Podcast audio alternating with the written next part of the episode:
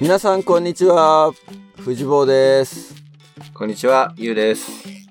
5月1日の配信令和元年のエピソードでございますはい。来ましたね初エピソード。令和初エピソード。令和初エピソードうん。前々回ですかえー元号の話をしましたけどねうん。なりませんでしたね濁音ならなかったね。外れたね。かすりもしなかったね。 あー、でも、令和って、あのーそうだ、みんななんかライブストリーミングで見てたのあの、菅さんが発表するのとかを。あー。俺はね、うん。気づいたらあれ終わってた。あのライブストリーミング。俺もなんか気になってたけど気づいたら終わってて。うん。うん。まあそんなもんだよね。うん。で、後からだからニュースで知ってさ、あのー同僚と後日ね、話した時に、令和っていう風にやっぱ発音されないんだよね。スペル的に。うん。リーワって言われてさ、リー、んリーワって思って。あ、そっか、EI だから、E って読むのかと思って。なるほど。そう考えるとあれだよね、平成も EI じゃない平成だから。うん。ひょっとしたらヒージーって読んでたのか、彼らはってちょっとなんか思ったりいとや、か多ね、分、読む機会ないと思うよ、そんななに。いか。そうそう。うん。そうか。はまあそんなわけで、えっ、と、ゲストを置き去りに して、こんな話をしてましたけれど。 今回のゲストはですね、カバちゃんつながりですね。あの、前回のゲストの。いや、カバちゃんつながりってのは、カバちゃんと別にね、あの、知り合いっていうわけじゃなくって、まあ、あの、紹介すればわかると思います。えー、今日のゲストは、ヒポです。こんにちは。こんにちは。い。こんにちは。カレッジを3年間やってたヒポです。よろしくお願いします。お願いします。お願いしま楽すしみにしてます。一郎がなんか、うん。裏で笑ってるけど大丈夫ちょっとね、あの、こういう感じで、あれだよね。うんヒポポタマスとカバをかけたんだよね。そうそうそう そう。それ絶それ対ですよヒポ分かってないだろうなと思って。分かってない、分かってなゲい。スト置き去りすぎだろうと思って、ちょっと。そうう。いうことだって、最近ヒポって呼ばれないもん。そうだよマジで。アンさんぐらいだね、呼ぶのはね。アンさん。あ、アンさんとうちの父親ぐらいだね、呼ぶのは。 アンさんは姉ね。アンさん、ふみえです。あ、私の姉です。そ姉夫婦と、私の父親ぐらいしかヒ ポ、あと幼馴染ぐらいしか。ラボつながりのう。人ラボしっ子かはね、み呼んばななヒいポ。ですよラ。ボっ子はみんなそうだね。うん。ほんとここ10年ぐらい呼ばれてな いから。本当に。ポポタマスとのつながりは、そうだね。いやいや、その、置き去りっぷりがすごかったなと思って。冒頭の3分ぐらいの、ねえ、令和の話俺10分ぐらい続けちゃおうかなと思って。我慢しといた。ヒポのために我慢しと いた。いやいや、なるほどね。じゃあちょっとポポタマスネタを。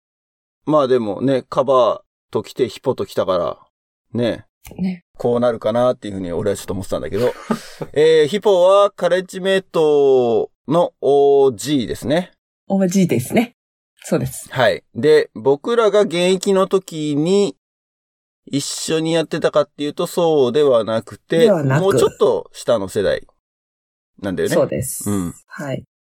2000年からが、2000年からです。 2000年から。 2000年なんだね。 2000年が大学1年生なのよ。うんうん実は。あ、じゃあ、俺と入れ替わりなんだ。俺99年卒なのよ。おー。あだから、そうなのかも。うちらがその、カレッジ卒業して、社会人になってから、そう。ゆっこと京子と1年一緒にやったもん。うん。だかうん。ら俺が4年生の時の1年生っていうのが、いや、でも99年卒で、うん。 3月に99年でしょ。そだから1年空いてると思う。2000年の4月入学だから、大学1年が。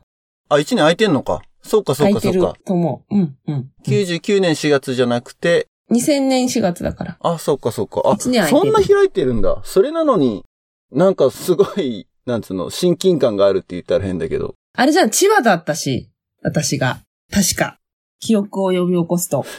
だとしても、俺はもう社会人2年目なわけだよね。そうだね。雄一郎に至っては、社会人3年目だったんだよね。そうね。確かに。でも、ヒポのイメージは強いよね。なんか、俺、一緒に活動してたんじゃないかぐらい、なんか、親近感はあるね。ねえ。似てるからじゃないでしょうか ね、姉と。声とか。そこかむしろ、アンさんの姉な風で喋ってみようか。そうなのいやまね。声は同じだから。 あれだこんなじゃなかった。 俺の印象からすると二人全く違うよ、キャラが。ええー、そうかなうん。うん、最近次女であることをひしひしと感じるからね、私 は。なんで、なんで、なに、なに、それ。いや、やっぱ次女と次男似てるなとかさ。ほら、 ね。どういう面でそういう風に感じるの結構自由なあ、自由な感じ。ね。そうそうそうそう。そうか。そう。で、お姉ちゃんが、だから、あの、ふみえそうです。ですね。ふみえさんって、あの、多分、うちらと世代が近いカレッジメイト以外、誰もわかんないと思うんだけれども、ふみえは、うちらと一緒に、あ、ゆう一緒にやってるよね。やってるやってる。うん。そう、現役の時に一緒に活動をしていて、ゆうが4年生の時の1年生かなうん。そうだね。ああ、そっか。うんじゃあ、ずいぶん離れてるんだね。そう、だけど、うん、そんな離れてる感じもしないかな。あれでも待って、ふみえと、トールが同じ世代あれ。そう。カホとふみえとトールチンが一緒。そうか、そうか。そう。で、ゆっこと京子は一個下で、ふみえより。ああー、はいはいはいはい、はい。そうそなるほどね。なんかすごいいっぱい懐かしい名前が出てきたな。なんかね、俺にとったらそこら辺がみんな一緒な世代だ ね。もうまとめて。うんあ。まとめう。て。そうかもね。ゆうくんは、だからその新宿三丁目に、私も社会人になって新宿三丁目に行った時に、なんか何かがきっかけでたまたまゆうくんとなぜかランチをしたんですよね。ほうん。う。え新宿三丁目にいたのにいたの。そこが一番長かったかな。あ、仕事、社会人になってから、仕事したそう、の社会人になってから三丁目に勤務していて、俺それ知らなかった。 6、7年ぐらいは新宿三丁目で。マジでその後に新宿の南口の方に移動して、そう。だから三丁目で、ゆうくんが三丁目あたりにいた時に一回会ったよね。あれ、誘われてないよ、それ。俺三丁目にいたけど。だもうあれじゃない富士坊行っちゃってたのかなアメリカに行って た嘘。そんな。いや、藤坊も誘ってって話になって、うんうんすぐ行った感じだった。あ、じゃあまだ国外逃亡する前か。富士坊が。前だった気がするんだけど。逃亡したわけじゃあ、ないそうかけどね逃亡じゃない。うん、あれあ、私だって藤坊の結婚式の二次会行ったもん。覚えてる覚えてそのる時は新宿に働いてたの多分そう。社会人になってからだよね。うん、ちなみに2006年だよ。うちらが結婚したのが。 2006年はそう、社会人になって2年目だもん、2006年は。それで、なぜかなぜか行ったのよ。なぜか。多分、ゆっことかに誘われたのかもしれない。ああ藤本の二次会があるよって言って、えーって言って行って、すごい、なんか、覚えてる場所も、恵比寿だよね。恵比寿。恵比寿で恵す。比寿の地下。レストランの地そ下う。そうそうそうそう。そう、だからその結婚式がだからその時だったから、えその時点ではじゃあその新宿三丁目に働いてたってこと働いてた、働いてた。6年は。2006年働いてましたわ。じゃあ俺新宿にまだ働いてたよ。たのか。うん。いたんだ。新宿だったんだ。だってそれこそさ、ゆうが新宿で働き始めた時って、うん。それより後じゃない俺2007年だ。そうでしょだから、ゆうくん、そう、うん。だって俺がアメリカに行きたいと思うんだよねって話をゆうにした時に、うん。ゆうは、新宿三丁目のね、ベンチャー企業に入ったばっかぐらいで、うん。いや、アメリカ行かないで、ちょっとこっちの会社面白いから、藤坊来ないよって誘われたんだもん。そうだよね。2000、それ、8年、9年ぐらいだね。うん。で、俺はだから、そう、実際に渡米するまでに、その、アメリカ行くっていう話をしだしてから2年以上かかってるから、うん。あー。 2008年とか、そんぐらいなんだよね。そういう話をしてたのがう。んうん。なるほど。2008年頃は私外勤でもうほぼお昼いなかったんだよね。そもそも新宿三丁目に。うん。うーん。あ、じゃあその前なんだ。いたのは。で、ゆうくんと会ったのは私産休入って多分一人目生まれた後にオフィスで働くようになってランチは外でっていうタイミングだったから、おーそうそう。うん。一回内勤になった時があったから、うん。その時に、結構1時間しっかり時間気にしてたもんね、あの時。うん。あんま自由な人じゃなかった感じがし覚えてる。そうだ。懐かしいね。な、そっか、じゃあそ、のランチが食えるぐらいの距離にはいたわけだ、じゃあね。いた、そっか。あの、丸いの地下だよね。おー。あー、ユーが好きなところかブ。ルックリンパーラーね。それそ。れそれ、それう、ん今最近ここハマってんだねみたいな感じですごいでっかいソファーを一人で撮ってて、そそうう、好。きなところだ。そこで確か、俺のあの、壮行会やったよね。アメリカ行く直前のやったね。壮行会パーティーみたいなの。そうだよう。ーん、いいところだったよね。あそこは、だからちょうど2000、多分8年ぐらいにできたんじゃない ?8 年、9年ぐらい。結構できてすぐだったも んね。で、オープンしてからなんかすぐなんか常連客になってたぐらいだったんじゃないのそう雄一郎は。ああ、そっか。うん。うーん。新宿丸井の地下にあるブルックリンパーラーというカフェがあるので、そこがおすすめです。リスナーの皆さん。そうですね。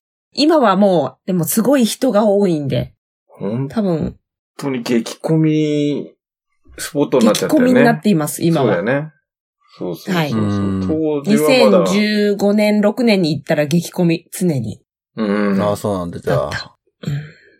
こっそり、ね。当時、そう、できたての時は、結構ね、オープニングスタッフの人たちとみんな仲良かったから、メッセンジャーとか連絡しとくと席取っといてくれるっていう仲になってたから。そうなんだ。うんだからあの VIP な席が取れたんだね。うん。いやいや、本当にでっかいソファー一人で座ってたからさ。次行った時に、私、あれなんかもう予約席みたいになってるから、やっぱこれはゆうくんがいないとダメだなって思った。うん。そこはね、ほんとよくしてもらってたね。そんな、ああ、そっ懐かか。しいね。で、藤棒も、藤棒はじゃあずっと新宿 そう、俺はずっと新宿。会社はだから新卒の時から新宿。まあ、本社は御苑の方なんだけど、うーん。で、、いつからか開発部だけ新宿三丁目の別のビルにうん。引っ越しをして、へえ。まあでもトータルだから10年いたんだよね。1999年から2010年までああ、新宿にいたので。そっか。うん。そっか、知ってたら、なあ、ランチでも行きたかったって、まあ、10年経って行ってもね。多分私も、その、外勤だったりバタバタしてたのと、産休入ってたタイミングだねう。ん。え、そのそうだね時の会社ってのは、な、何の仕事してたのちなみに。が、えっと、ベトナム人の紹介の会社で、うん。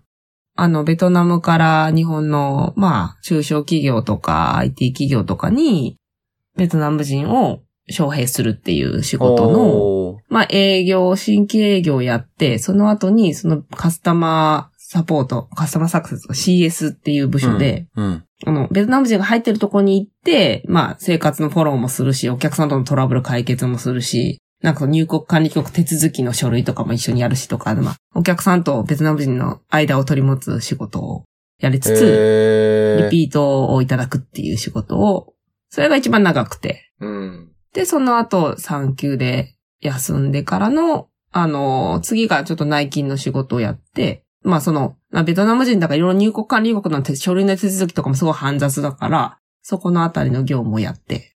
うん、うん、うん。ううんんで、その後に二人目ができて休んで、その後から人事をやってて。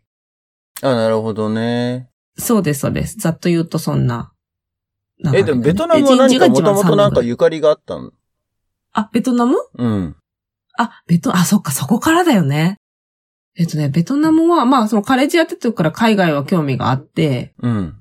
一個国を決めようとある時思って、誰もやってないのがベトナムだったっていうところから始まって、ほ で、学生時代に3年生の時に1回1ヶ月ぐらい友達と行って、やっぱすごいいいなと思って、その翌年に1ヶ月一人で行って、ベトナム語勉強したりして、やっぱりいいなで、次やっぱり1年行こうって言って、1年行ってたんだよね、ベトナムに。おー、そうな留んだ。学というか、うんまあ、半分社会経験みたいな感じだけど、うん語学留学行って、その後に、そのバカベトナムの会社に就職したっていうか、ベトナム関連の仕事に就いたっていうおー形ですよ。そう、だから本当ベトナムといえばみたいな感じの会社に、その時は行って、今はね、それこそベトナムというとなんかいろんな本当会社たくさんあるけど、当時15年ぐらい前はもうベトナムの会社って調べるともう3社ぐらいしか出てこなかったような時代で。うんああ、うそうなんだ。うんうんすごいね。じゃあ、そのカレッジの時に、うん。うんそのベトナムに興味を持ったってことなんだ。そうそうそう。そうなんだよね。なんかいろいろやってはいたけど、カレッジの時に、ね、そう欧米のその、な事前、か中学生が海外に行くサポートとかもやりつつ、あ事前活動ねなんか千葉の活動うも、ん。あ、事前活動か。事前活動もやったり、そうだね。なんか千葉のカレッジじゃない活動とかもやってたりしてたけど、実はアジアにその時一番興味があって、うん。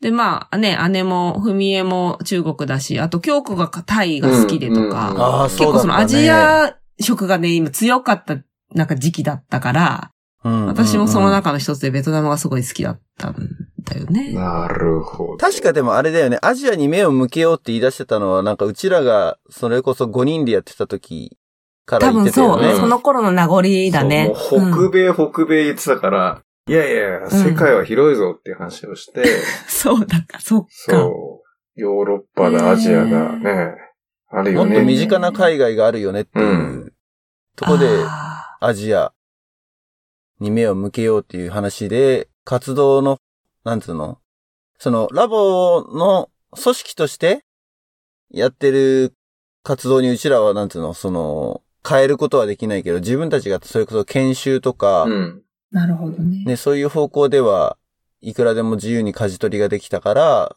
それでそういう方向に行ったプロジェクトもあって、そうだでよなんね。合宿でさ、それこそあの、ラボの中にいる、ベトナム人だけじゃなかったと思うけれども、でもベトナムの人呼んだよね、なんかね。あれじゃない、はいはいあの、日本語教室みあたいな日本語学校かあ日本語学校のあー生徒さんとやりとりしたよね。やってたね。そう、あんあの、ふみえの時に聞いた、やってたって言ってたもん。その、アジアの学生を呼んだとか。うんうんうんそうそうそう日本そ語そうう。ねでもそれ俺多分卒業してた気がするんで、すでに。そうかも。だってあの、京子がやっぱりアジアが好きだったから、すごい強かったイメージある。うんうんうんうんうん。、で、ふみえが中国で、京子がタイで、結構タイつながりの人もい知り合いがいたりとか、そうだね。で、多分ラボの教材も中国と韓国語が出てき始めたのも、うん。ちょうどその頃かね。その頃かも。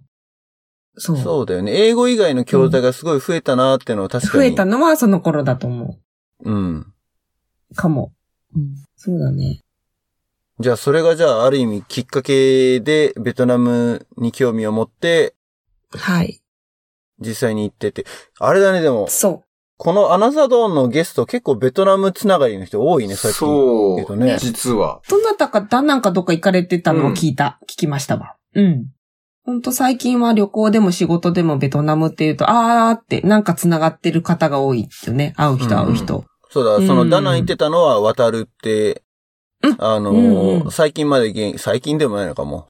2年前だけど、現役カレッジだった子で、うん。で、あとは、あのいなりー、稲荷、そうそうそう。あ、いなりそう。今度会おうって言ってあて本当。いなり、うんそう。すごいよね。ハノイの日本大使館だっそうけそうそそう。大使館か領事館だかね、うんで働いてて、そうだ稲荷領事館もかそう、だからゲストで、当時、ベトナムにいる時に収録したんだよ。う。そう。あ向こうベトナムで。そうなんだ。そう。いなり。いなりは一緒にやってましたよ、ラボ。同世代か。カレッジやってた。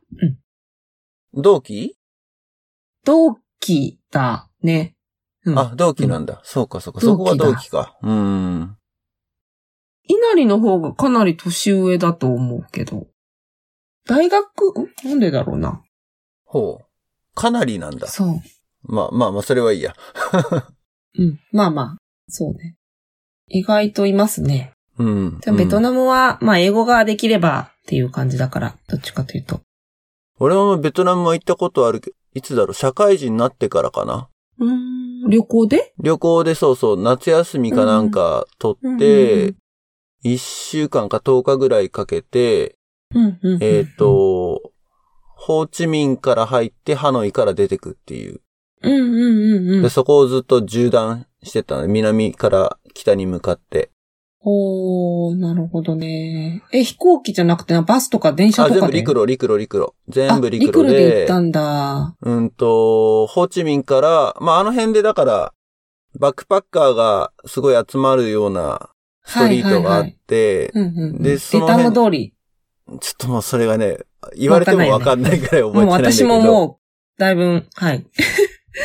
覚えてないんだけど、そこを拠点にして、ままあ結構あちこちなんか観光ツアーみたいなのは自分で、うんとあるよね。うん現地うんの当初から。旅行エージェントみたいなの使って行って、それでどこだったかなコチクチコチあれクチ。口。クチのそあの、戦争のそう跡そう地そというそうう、か。あの土地行ったり。りとか行、ったりとか。あ、とはメコンデルタの方。メコンデルタとか。なんつったったかな、都市の名前が。なんかココナッツキャンディーを作ってる工場の見学みたいなの。行っはたい、りとかはい、はい。ベンチェとか。ベンチェ、あ、ベンチェは聞いたことあるな。ベンチェ、そのメコンの、メコンデルタのツアそうだね、メコンデルタのツアーに行ったりとかしてて、で、そっから今度は、バス、ちゃうな、電車だ。電車に乗って、ローカル電車かなんかかなローカル、だけど、寝台のついてる寝台列列車車だったかなー。うん。うん、で、えっ、と、笛まで行ったの。うん、で、笛で数泊して、それからハノイに、今度はバスで、うんうんそれも夜行バス大で変だなうんうんうんう行っん。て、で、またハノイで2、3泊して、日本に帰ってったっていう。んんうん。へー。巡った都市はだからその、ね、観光は別にすると、うんホーチミンと、うんうん。フエと、ハノイしか見てないんだけれどもう、ん。へー。まあでも面白かったね。3箇所、全然違う文化というか。そうだよね。うんそうそう。だから、向こうにいた時はかなりいろいろやってたね。 1年間はそれは何語学留学って形で行ったの語学留学で行って、基本はホーチミンで、うん。あの、なんか、マンツーマンで先生についてもらって、まあほんとゼロからだったから、日本でちょっと独学でちょっとやってたけど、別に大学がそれベトナムつながりのが大学だったわけでもなく、向こうから1から発音からやって、うん一年ぐらいでまあ、喋れるようにはなって、って感じで帰ってきたんだけど。チャレンジャーだね。そう、チャレンジャーだったよね。おーうん、チャレンジャーだね。ベースはあんな、そう、飛び出す感じ。ちょベトナム好きだから行ってきますみたいな感じで、カレッジ3年終わったら、シャーってベトナムに旅立ったっていう感じでした。多分、カレッジの最後の送別会みたいなのがあって、翌日が出発日かなんかで、なんかほとんど寝ずに行った気がするね。記憶ある。すごでも行ったことあって、最初、うん旅行で行った時に南から北まで行って、2回目に1ヶ月行った時に北から南まで一人でずっと降りて行って、うん多分その、バスとか電車使って行って、いろんなベトナム人と会って、で、やっぱり1年いようと思って南に行ったから、もう知ってたのもあるかもしれないよね。うん、なるほど。うんうん、で、うん。事前に1ヶ月行った時に現地の人にも知り合い作って、またちょっと次1年来るんで、みたいな話をしてたおー記憶があるわ。すごいね。バイタリティがあるよね。バイタリティあるね。自分で言ってるけど、そう。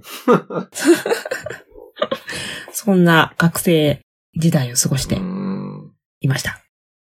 はい、じゃあ今の話だと、そのラボ、送別会っていうのは終了式ってこと多分23日か20、ん ?3 月のあ、決断式決断式に終わった後に、みんなでいつも飲むじゃない。うんうんうんうん。うん。あの後だったと思う。あの後に、そう。それは何卒業する前に行ったのその1年も行ってたってのは、じゃあ、新卒ですぐに会社に、社会人にならなかったってこと仕事はしなかったってあこそうとそう、一年休んで、休学をして、学校、大学休学して、完全に休んで一年行って、なんで実際大学生活は5年間で、そういうことか。そう、だから一年遅れて社会人になってるのよ。なるほど普通よね。り。そうです、そうです。じゃあ一応新卒で就職をしてはいるわけだ。新卒で就職をしたので、うん、うん。そう。最後の一年は、もう単位もほとんど取り切ってたから、また、いろいろ、うん、やってたね。ベトナムに、むしろ半分ぐらいいたみたいな感じだっ たね。最後の1年。 卒論で書きに行きますとかで、なんか2、3ヶ月向こうにいた りして。一番巡りをしてました。いいね。もう今は随分もう、年になってて、すごい変わってるからね。まあ、ホーチミンは特にそうだろうね。そうね。田舎に行けば全く変わってないだろうけど、そうね。でもその、私の中ではベトナムに行っていたっていうことの原体験がすごいいろんなとこに生きているのでうー。ん。うんうん。そうだね。その後の就職でも、やっぱりベトナム人がいっぱい日本に来て、その人たちのバックグラウンドもこうイメージできるっていうのは強みだったし、うん。うん。合格とかもまあちょいちょい使いながら仕事をしていたっていうのは、楽しかったですね。でも、ほぼ独学プラス現地での語学留学っていう形で、もうベトナム語はペラペラになっちゃったんだ。うーん、そう、生活には困らないというか、へうえ、んす感じごにい。なって、でも、そうね、そうですね。でもやっぱり本格的になんか翻訳とかするほどではやっぱないので、そこまでできる人がいないよね、うん。実際は。うん。なるほど。言うなんかあるいやもうひ、引っ張るなぁと思って、ベトナ ム。いや、軽くヒポの紹介をして、みたいな話から、もうベトナムですね。20分以上って。すごいなぁ、やっぱり。アナザード ーン。台本のないね。台本のない。もう、記憶を呼び起こす感じだね。うんうんうんうん。あ、じゃあなんかそっからキャリアの話に、じゃあ移っていきますかおう。まあ、今だってもう、社会人何年目 ?20 年ぐらいやってるわけでしょ少なくとも。うちらと同じぐらいだから。同じぐらいとか。約。いや、いやいやいや、15年。ぐらい。 15年か、15年か。 20年は多分俺の話だね。そうか。 2000、そう、ゆうくんとはすごい5年以上離れてるからね。うん。そう。あと、ふみえと4つ離れてるからね。あ、じゃあ3つだ。3つ離れてるから。うん、うん、そううだん。 3、 15年ぐら4、い5か。そうですね。そのベトナムの仕事をした後に、まあ今に至るまでっていうのをちょっとじゃあ、あ、そうですね。どんなベ感じだトったのかナなムっていうとの仕事、は、どこのあたりがあれかな。その、一番大きく言うと、やっぱりその、ベトナム人との接種と、中小企業を結ぶ接触の話の時代と、人事の時代が大きく2つ面白いと思うんですけどね。人事の時代ってその同じ会社の中でじゃあ部署が同、じ、うん。変わった同ってこじと会社の一つの部署で、あの、営業とかやってたんだけど、今度はその、今400人ぐらいいたから、その会社の中の全社の人事になって、うん。その産休から明けた時に。うん、うん、うん。そうそうそう。で、そこがグロービスとか、こう、と絡んでたりするんですけど、え、これなんかざーっと喋っちゃっていいやつですかね。うん。ずっと喋っちゃっていいっすけど。なんか結論から言うととかじゃなくていいやつですかね、 これ。いやいやいやいや。結論からこっから学んだことはとか言わなくていいやつですかいやねそこ。はフリートークなので、あの、構成は任せる よ。結論から言ってもらってももちろんいいし、いや、まだまだ、道半ばの迷える37歳だから、ちょっと結論出てないんですけどね。あ、それ何人生の結論って話ほんと面白いよね。この、えヒ面白いポワールドが、やっぱり炸裂してるよね。若干天然気味のね、うーん。変わってないなっていう。夜だしね。まあ、さらっと多分、出したグロービスっていうのが、たまたまね、俺とヒポの、また共通のつながりでもあったから、そうですね。はい。グロービズって何ちなみに俺もちょっと気になったけど、うんなんか聞き覚えがあるなぐらいでなんだかよくわかってないんだけど。そうだよね。なんか、大学院なんですよ。経営大学院うん。に行っていて、経営大学院。そうです、そうです、そうです。で、その、経営大学院が日本国内にあるんだけど、それまあアメリカとかあるけど、それの日本版があって、そこの、なんていうんですかね、プレクラスみたいなのに、ゆうくんも行っていて、で、私もそこ行っていて、タイミングはずれてるんだけれども、うん。で、その、大学院の名前がグロービスっていう名前だから、うん。え、行ったのみたいな。あ、行ってたみたいな話が Facebook 上でそうそうそう。最近会話されてるっていう。で、まあまあ、みんなが共通して最初、まあその、大学院に行くか行かないかを置いといて、その、お試しみたいので受ける、まあ、有名な授業があるんだけど、そこのああ、はい。先生が、同じ先生だったのよ。そんな先生だったな。んと、びっくり。なんと。すごいね、いい、イケメンで、そう。優秀で、とても素晴らしい先生が共通の師だったっていうね。そうなんですまあそんなこんなが、じ、あれ人事やってた時に、帰ったんだ。よ。に、そう。もともと、ほら、産休上がりで、うん。会社の、その、採用担当がたまたま抜けるからっていうので、私が、採、うんなんだろうな、採用を半分、もう一個別の、もともとやってた業務を半々でやってて、うんうん産休、二人目の産休明けに、たまたまなったんだけど、うん。うん。そうした時に、ちょうどグロービスのそのクリシンっていうクリティカルシンキングってクラスを、林先生のクラスを受けて、なんかこう面白いなって思ってたタイミングに単価として一個ずつ受け始めてたんですよ。そのグロービスのクリティカルシンキングからマーケティングとか、うんうんうんあとは HRM っていうその人材マネジメントのクラスとか受けてた時にちょうど人事をや、やり始めてた駆け出しだったから、うんうんうん、すごいリンクをして、おう。やっぱこううちの会社やばくないみたいな発想に自分の中でなって、うん。すごいグロービスの学びが新しかったんですよ。この私、その当初。うん。で、その時に、採用やってて、ちょっと危機感を覚えて、うんすごい採用やり始めると、急にその社長との距離感がすごいぐっと縮まって、職務柄。うん。で、社長に、こう、グロービスで学んだことを提案していくと、うん。やっぱこう、本格的に人事やれや、みたいな話になって、おう。その会社の変革期にちょうどグロービス、私のグロービスと、自分のこうやる気、モチベーションうとん、会社の、あれがリンクして、その採用業務から入ったけれども、だんだんこう前者の人事っていうのになって、評価制度のとこに関わってみたりとうんうか、んうんやり始めて3年ぐらい人事やってたっていう流れなんですけどうん。。なるほど。いや、クリアになった。すっごいスッキリした。あ、それは何ユウの中でモヤモヤだったのそう、もやもやした。そう、あの、単価の時にいろいろ考えてたことを実務で実践したり提案してるのがリンクしてすごい面白くなって、本格的に本科行こうと思ったっていうところですね。うん、その前だ、産休明けでさ、子育てやってて、うん全く、それこそ経営とかビジネスとかあんまりこう興味のないというか、うん。全く離れた世界にいて、いきなり採用やれってなって、自分で自分なりにやってたけど、なんか全然人取れない、このご時世みたいな。うんその時のその採用の課題感とか今に繋がってたりするんですけど、うん。そうそう、そういうのがあって、もともと見たときに、こう、良くな経営のこうビジョンが、とうか、んあるじゃないですか。はい。ビジョンがあって、経営戦略があって、うん事業戦略がありますみたいな、こう、経営のピラミッドみたいなのを、このグロービスの学びで初めて見て、うんそもそも。うちの会社こんなのないし、みたいな。一回も降りてきたことがないっていう危機感をグロービスの事業の中で得て、会社に入って、それを作って社長に見せたら、うん、みたいな、スルーされるみたいなの。す げえなんだ。そっから、こう、いろいろ自分なりに組み立てて、あの、いろいろ会社の中でやっていってると面白かったな、うんなるほどね。があって。その先言うといろいろ長いけど、うんうんきっかけはそんなとこうんろなるで。ほどね。そうそうそうです。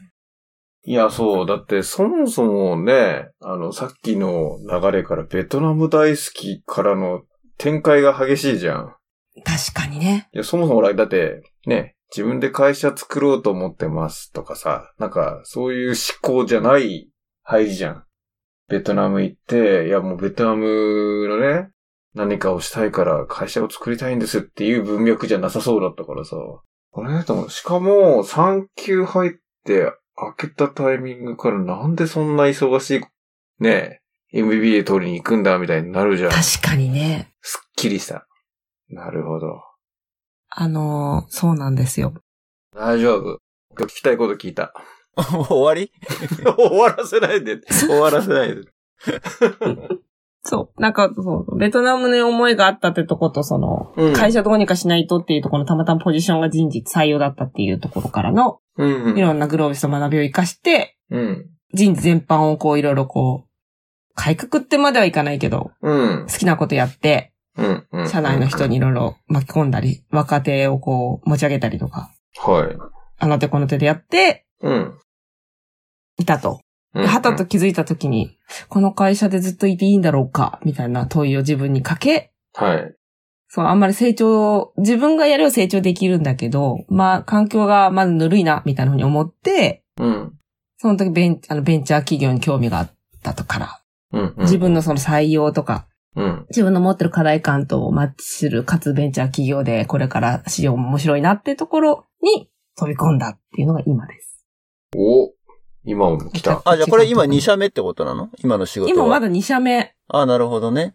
うんうん。でも前職だと、こう事業部が分かれてたので、意外に転職を1回、2回ぐらいしたイメージですね。前の会社では。うん。その、社内転属でっていうことだよね。うん職種もいろいろ変わってるし、うん。え、ちなみにその、なんでベンチャーにっていうふうに思ってたのベンチャーは、本当その、大学院で学んでた時に、ベンチャー戦略っていうクラスがあって、うん。で、なんていうの、もともとの前の会社も、うん、規模が本当に何人ぐらいかな。30、40人ぐらい、100人、本当100人いかない時に私が入社して、もうゴリゴリに営業みんなでやったり、とりあえず売ってこいみたいな世界から始まってるから、う。うんもともとベンチャーから400名規模になってきてるんですよ。うん。うん。うん。なので、こう、すごい大手の安定したみたいなところの世界はそもそも合わない人間なので、私が。うん。というのが一個あって、で、その大学院に行った時に、なんか変革と創造って二つのカテゴリーがありまして、うん。創造は本当ゼロから作るっていうベンチャーとか、スタートアップみたいなイメージはいではいはい創造。うん。うんで、、変革は結構大手の会社の中をどう変えていくかっていう、うん。二つが大きく道としてあって、で、その、やっぱ創造面白そうだなと思って、ベンチャー戦略とかのそのクラスを受けて、議事で、あの、会社の立ち上げをチームでやったりしてみたんですよ。うん。うん。で、それが面白くて、やっぱ一回、何はともあれ、一回はスタートアップに行ってみたいっていう一つの理由、単純な。うん。うん。それで一つの軸で選んでたので、ベンチャーに行ったっていう、なるほど。そう。ごめん、ごめん。なんかわかんないけど、私の、なん突っか、込むと。 私の中では普通なんだけど、うん。なんかどこを一般的というのかわかんないけども、驚かれるものなんですかね、これは。という逆の問い。いや、そこは俺は言うの、あれを、ベンチャー出身なので、待ってるんだけど。あ何かコメント。トがあるかなって。ベンチャーで長くいたから。いや、すごい、まあ、勝手なイメージだけど、あのーなんていうかな。このビジネス界に来るイメージがなかったんだよね、あんまり。ヒポが。確かに。ね。わかる。その国際交流さ、さっき言ったアジア文脈でさ、みんな出てって、もう国とか国際交流が大好きで、その、ね、行ってるから、あ、そういうみんな感じなのかなと思いきや、あそっちのビジネスとかスタートアップに興味を持って、まあその真っ只中っていうのが、なんか面白いなと思った。ー面白いなっていうるのは。うん。あ、そういうつながりから、さっきのね、会社のフェーズだよね。ちょうど確か3に級開けてたまたま空いてたポジションでっていう。なんか狙っていったとかじゃなくて、たまたまのご縁でね。そう。最初はそうね。たんとたまたまのご縁で。うん。そう。で、採用とかは、本当採用とか人事とかは結構、興味のあるというかね、それこそ人に関わるところとか、うん。そこは親和性はあったな、自分と、とは思っている。そのラボっていうさ、ちょっと遡っちゃうけど、うん。こうラボという世界で生きてきてるじゃないですか、半分ぐらいは。半分ぐらいよね。言ってみれば、ううん、ん3歳か4歳ぐらいから。そこの中と人事って結構共通項あるなと思って。おで、そこと、やっぱりその、国際交流とか、それだけじゃ、なんかこう、ダメじゃない。っていう ことダを、メじゃない学校、学校で学んで、ビジネス寄りに、今は向いているっていうところかな。うん。そうそしかも人事のプロフェッショナルっていう、今、あれなのキャリアなんだねう。。あ、えっと、今は人事ではなく、うんあ違うんだ人事がお客さんあになっていそういる。うことか。そっちにちょっと転換してます。あ、なるほど。というのも。うん、今の、えっと、転職の時に別に職種は軸にしてなかったんだよね。うんうんうん。うんうん。だから、今やってきたことを活かせるっていう意味では、人事の視点を持っているっていう強みで入ってますね。あ、そういうことなのか。そう。だからまた営業よりとか、あとコミュニティというか、そのお客さんを集めてより良い価値出すっていうポジションに今はいて。カスタマーサクセスそうんう。で、今コミュニティをやり始めてて、はいはいはいはいは難しいなと思いながらも。い。なるほど。いやー、面白うい。ん。だからあんまりこう人事って言ってみれば、すごいキャリアとして難しいなとうん。うんうん。一個の会社で一人しっかりいれば、それの先は多分下の人はないしとか、まあ、うん一社につき一人はいるものだから、うん。職がなくなることはないのかもしれないけれども、うん。やっぱりもう少し違う職種に、このタイミングで一回転換してみるのもいいかなとう思っん。たっていうところと、会社がまだ人事一人置くほどのフェーズじゃなかったから、一番求められている職、まあ事業部に行ったっていううんところです。うんそのい今言ってる会社の、どのぐらいの時期に入ったのそのベンチャーとして、スタートアップとえっ、して、と、十、何人だったっけ ?15 人ぐらい。 15人ぐらい。で、会社15も、人いかないぐらいの時に。会社もまだ2年とかそんぐらいの若さいいなの。ね。そうそう、それぐらいで、一回事業を変え、全く変えたから、そう言ってみればサービスがスタートしてからの1年ぐらいの時かな。んそれはどういうこと事業転換ってのは、ピボットをして今に至ったということその会社自体が。えっ、とですね。会社自体の立ち上げはもう3年、2年半ぐらい経つんだけれども、うん。一回全く会社名も変えて、事業を一回ピボッ転トした換と。してるので、うん。今のリファラルに振り切ったところから考えると1年半ぐらいの時期に入ってる感じ。うーん、うん、うん。あ、それはじゃあ、その後から入ったってことね。その、転その換す後うんる一年前からしてたわけじゃないってことか。だけではないですうね。ん、うん事業がスタートしてから1年半ぐらいの時に入社したのが私うん。で。なるほど。で、まあ初期はね、いろいろ人材も入れ替わるから、うん。本当完全に立ち上げの人材って今もう社長しかいなくてとか、そんなう感じ。ん。うんで、今本当に新しい仲間がどんどん入ってきて、うん、うん、うん。市場的にも伸びて注目を浴び始めてるから、リファラルって言葉自体が。う。うんん。から、これからなんだろうなと思いながらやってます。あの、小ノートの方にね、今、ヒポが働いてる会社のリンクは貼っとこうと思うけれど、そうね、詳細はちょっと、また次の回にう話んです題ね。は送りますけれども、ざはっいくり、はい。その会社の紹介というか、なんだろう。その今言ってるベンチャーの会社、何やってる会社なのリファラル。ね、あの、聞き慣れない言葉が、ひょっとしたら、リスナーの人にとっては聞き慣れない言葉が出てきてるけれども。そうですよね。このリファラル採用っていうのは昔でいうその縁故採用とか、その自分の知り合いを自分の会社に紹介して入ってもらうっていう採用の一つの手法だって言われていて、で特に今、その採用手法って、例えばエージェント経由だったりとか、うん。媒体を使ってリクナビとかマイナビとか使ったりとか、 うん。 あとは最近よくビズリーチとかダイレクトソーシングとかダイレクトにピンポイントで採用してくるっていうような方法もある中で、本当にそういうこれまでのやり方だと通用しないようなぐらいもう人材採用難になってきてて、すっごい難しいと。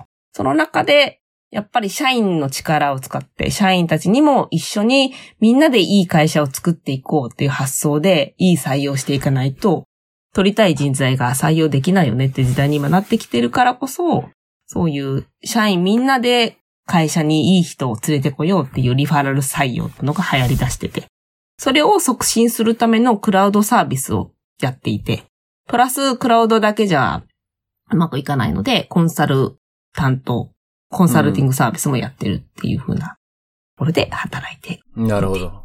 はいはい。わかりやすい。てか、うちらだからわかりやすいのかもしれないけど。いやいや、わかりやすいよ。うん。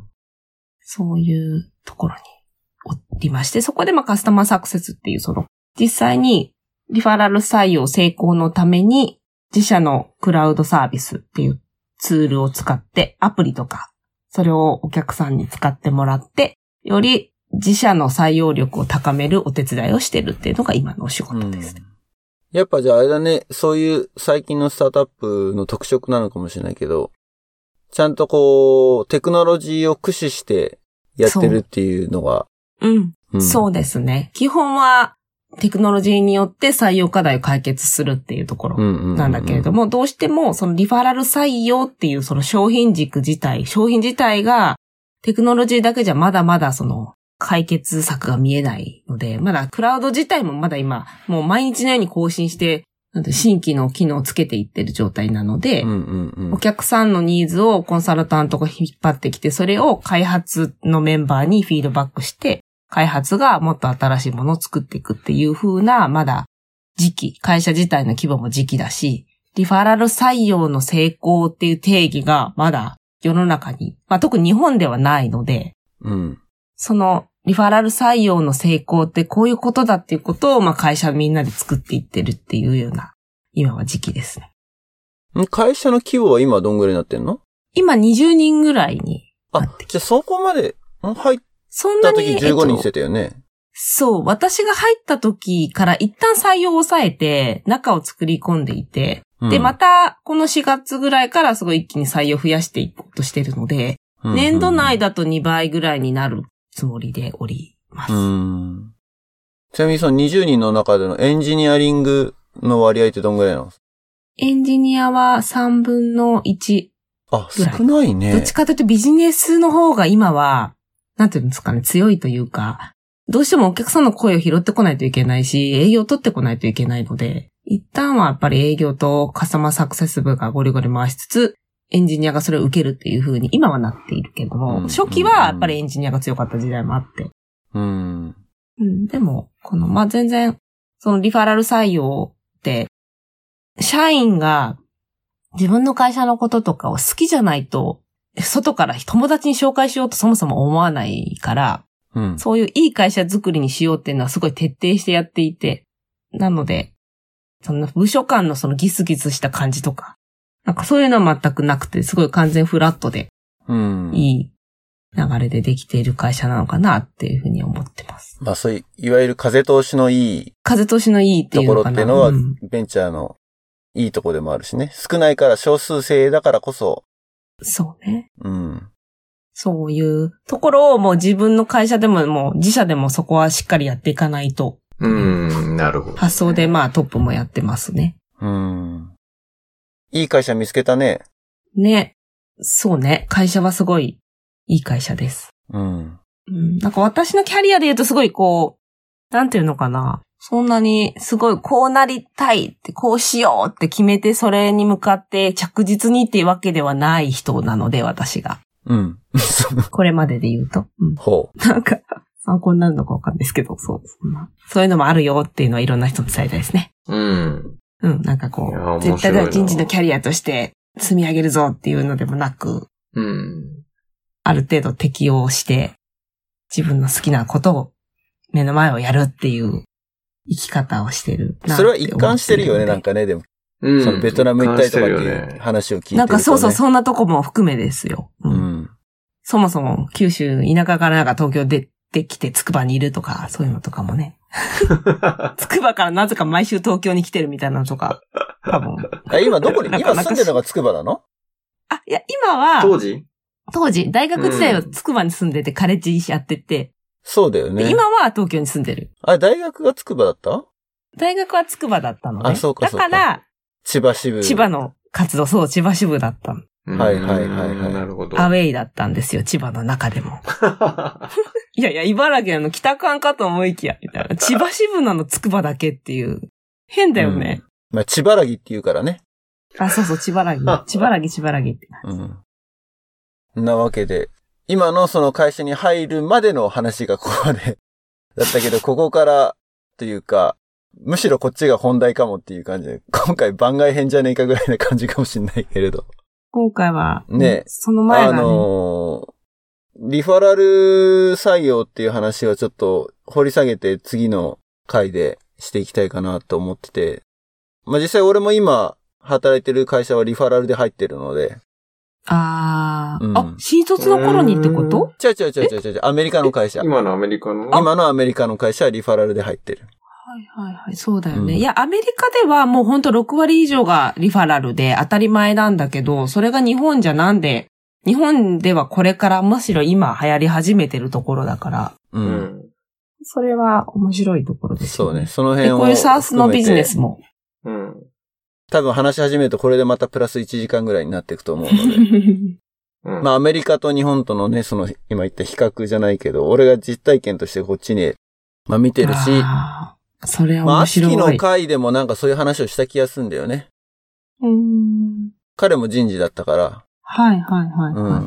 いや、そうそいう話うだをからね、個人的には、アツキとヒポが話したのと、その対局で面白い感じがするよね。そうだね。どっちかっていうと、アアツツキキのは会社の比較的話をその聞いてると、典型的な日本企業的な そ。。ああ。感じだったからね。はいはいはいはい。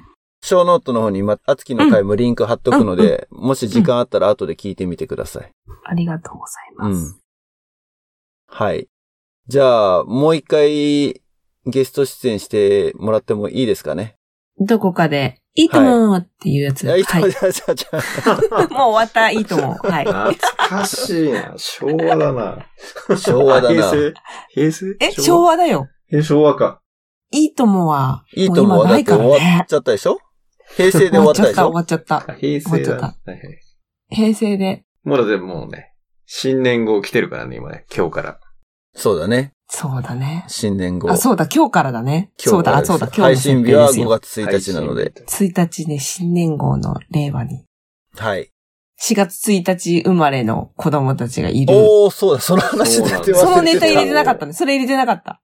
そう。お5月1日じゃなくてすっ4かり忘れて月た1日なんですけど。ごめん、それ、超忘れてた。いやいや、もベトナう、ム子に供走って2た人らとなんもか、 4月1日生まれ。それす面ごい白よくなね。い、まあ、すごくないっていろいろすごいよね。いいろんな意味で。そう、いろんな意味ですごそい。う特にまあ日本はね、あの、そうアメリカだったら普通だけど、多分4月1日へーって感じだけど、日本だ普と通って1日。いうか、そうだ、ちょうどね、前、前回ぐらいに4月1日生まれって話をしてたからね。ねそう。で、それがまた、兄弟、双子じゃなくて、兄弟離れて兄、弟でっていう。同じ日に生まれてるっていうの同が、じ日に生まれているっていう。すごいね。すごいよね。なんで、わかんないんだけどね、何がこれ、1日に引き寄せたのかっていう。これは科学したいところですね。科学 したい。死ぬまでになぜ2人とも1日だったのかっていう。これそれで本は書けるかもしんない。あれじゃないあの、会員限定向けのあ、アフターショーでアフターショーで。それ別に包み隠さず話してもいいような気もするけれど。いや、ほら、なんていう のあの、ねえ、ヒポのプライベートにああ、 そうですね。そうね確かにそうだね。 1日だと、どういう風に子供は、こう、育っていくのか。長男と次男の違いとか、そこあるの語れる。 4月1日がゆえってのはあるの1日がゆえっていうか、まあ、年、なんていうんですかね。一そう番だよね最初基本に3学年月末最に年生まれた子少。も多分一緒だと思うけど。 1日か2日っていうこの数時間によって大きく人生が変わりそうじゃ変ん。わるっていう。ね、一番前を行くか一番後ろを行くかっていうさ。そうか、そうか、そうそうか。しかもね、お、お二人目なんてその、10分ぐらいのね、ブランクしかないからさ。あ、そうなのそうそう。23時49分生まれだからね。おおすごいね、痺れるよね。 52分だったかもしれない。うん。うんあともうしびれるね10分ぐらいで、出てきちゃったからね。だからこれはね。あれでしょ運命だこれ、出てきたの、12時過ぎってことにもできますよぐらいの、もう、そう。そうなんですよ。さじ加減ができそうなぐらいの、もうギリギリだったわけでしょそうだったの。ねえ。あ、それは何そういうこともあるってことまあ、ここだけの話。うん。できん、あの、長男は朝生まれたから、うんあ。の、さすがにね。もうさ、さすがにそれはダメですって言われたんだけど、確か次男の時は、本当にあと10分ぐらいだったから、ちょっとなんか、そんな話を病院からされたような気がして。でも、あの、年齢差を考えると、なんだろうな。本当それはなんか親の判断というか、だから、6年生と1年生の差になるのは嫌だったから、もう次男は4月1日の方がむしろいいと思ってたの、2日より。学年が、ああ、学学年年が変わっちゃうから一つそっ、もう、そうそう、そうするともう年齢、学年差離れすぎるともういろいろ大変なこともあるなと思って、なるべく、もうじゃあいいです、一匹でと。もう学年差1歳、1年生と5年生の4つ違いがいいですっていう主張を込めて、ああ、なあるほどとね。 10分を飲み込んだっていう。いや、別にまあ、長男の時はあがいたよ。長男はあがいた。あがいた。あがいた。次男の時はもう飲み込んで、それでいいです。そっか、朝、そうだよね。あと、数時間だったらね、そ可能性はあれだけど。う。でも二人目はもう早くてね。うこん。なるほど。そうすごいな、その、残り10分で生まれてきた子が、知り合いでいるとはっていう。そうだよう。いやーちょうどその話をしたばっかりだったからね。ばっかりで、身近にいたところか、二人もいるっていうね。そうねえそうそう。二、人もいてね。そうなんだすごよいね。でも、うん。保育園の先生にも、ちょ、みんなにこう4月1日生まれなんでってこう言いやすいのもある。そうすると、あ、そうですよね。そういえばってなって、ちょっとこう、うん。 保育園の先生全体でフォローしてもらえたりとかしてた、次う男はん。ね。うんそうだよね。4月生まれの子から1年そう、差があるわけだもんね。そうなんですよね。もう4月1日ネタは、子供ネタはもういっぱいあります。 はい、じゃあそれは、アフターショーに、撮ってきますか、確じゃかあ。によろしければ、ちょっと貯めときます。貯めていきましょうか。じゃあ、ちょっと比較的真面目なお仕事のお話は次回のエピソードで、はい。えーはいヒーポのその4月1日生まれの子供たちのお話を聞きたい方は、ペイトリオンというサイトでサポータープログラムというのをやってますので、ぜひそちらの方にサインアップをして聞いていただきたいなと思います。えー毎月2ドルですね。パーソナリティの2人に、えー投げ銭をするような形で、毎月2ドルの支援をしていただける方はですね、ぜひとも、えーホームページのサポートというリンクから辿って、ペイトリオンのページに行ってですね、えーサインアップをしていただけたらなと思います。そうすると、えーまあ、過去にも結構いろんな、アフターショーとか、ビフォーショーとか、ゲストと、まあ、オフライントークみたいなのをしてるのが、えーエピソードたくさん上がってますので、ぜひそちらの方も聞いていただきたいなと思います。で、あとは情報発信は Facebook、Twitter の方でいつも通りやってますので、えー Facebook、Twitter やってる方はぜひですね、フォロー、ライクの方をよろしくお願いします。はい。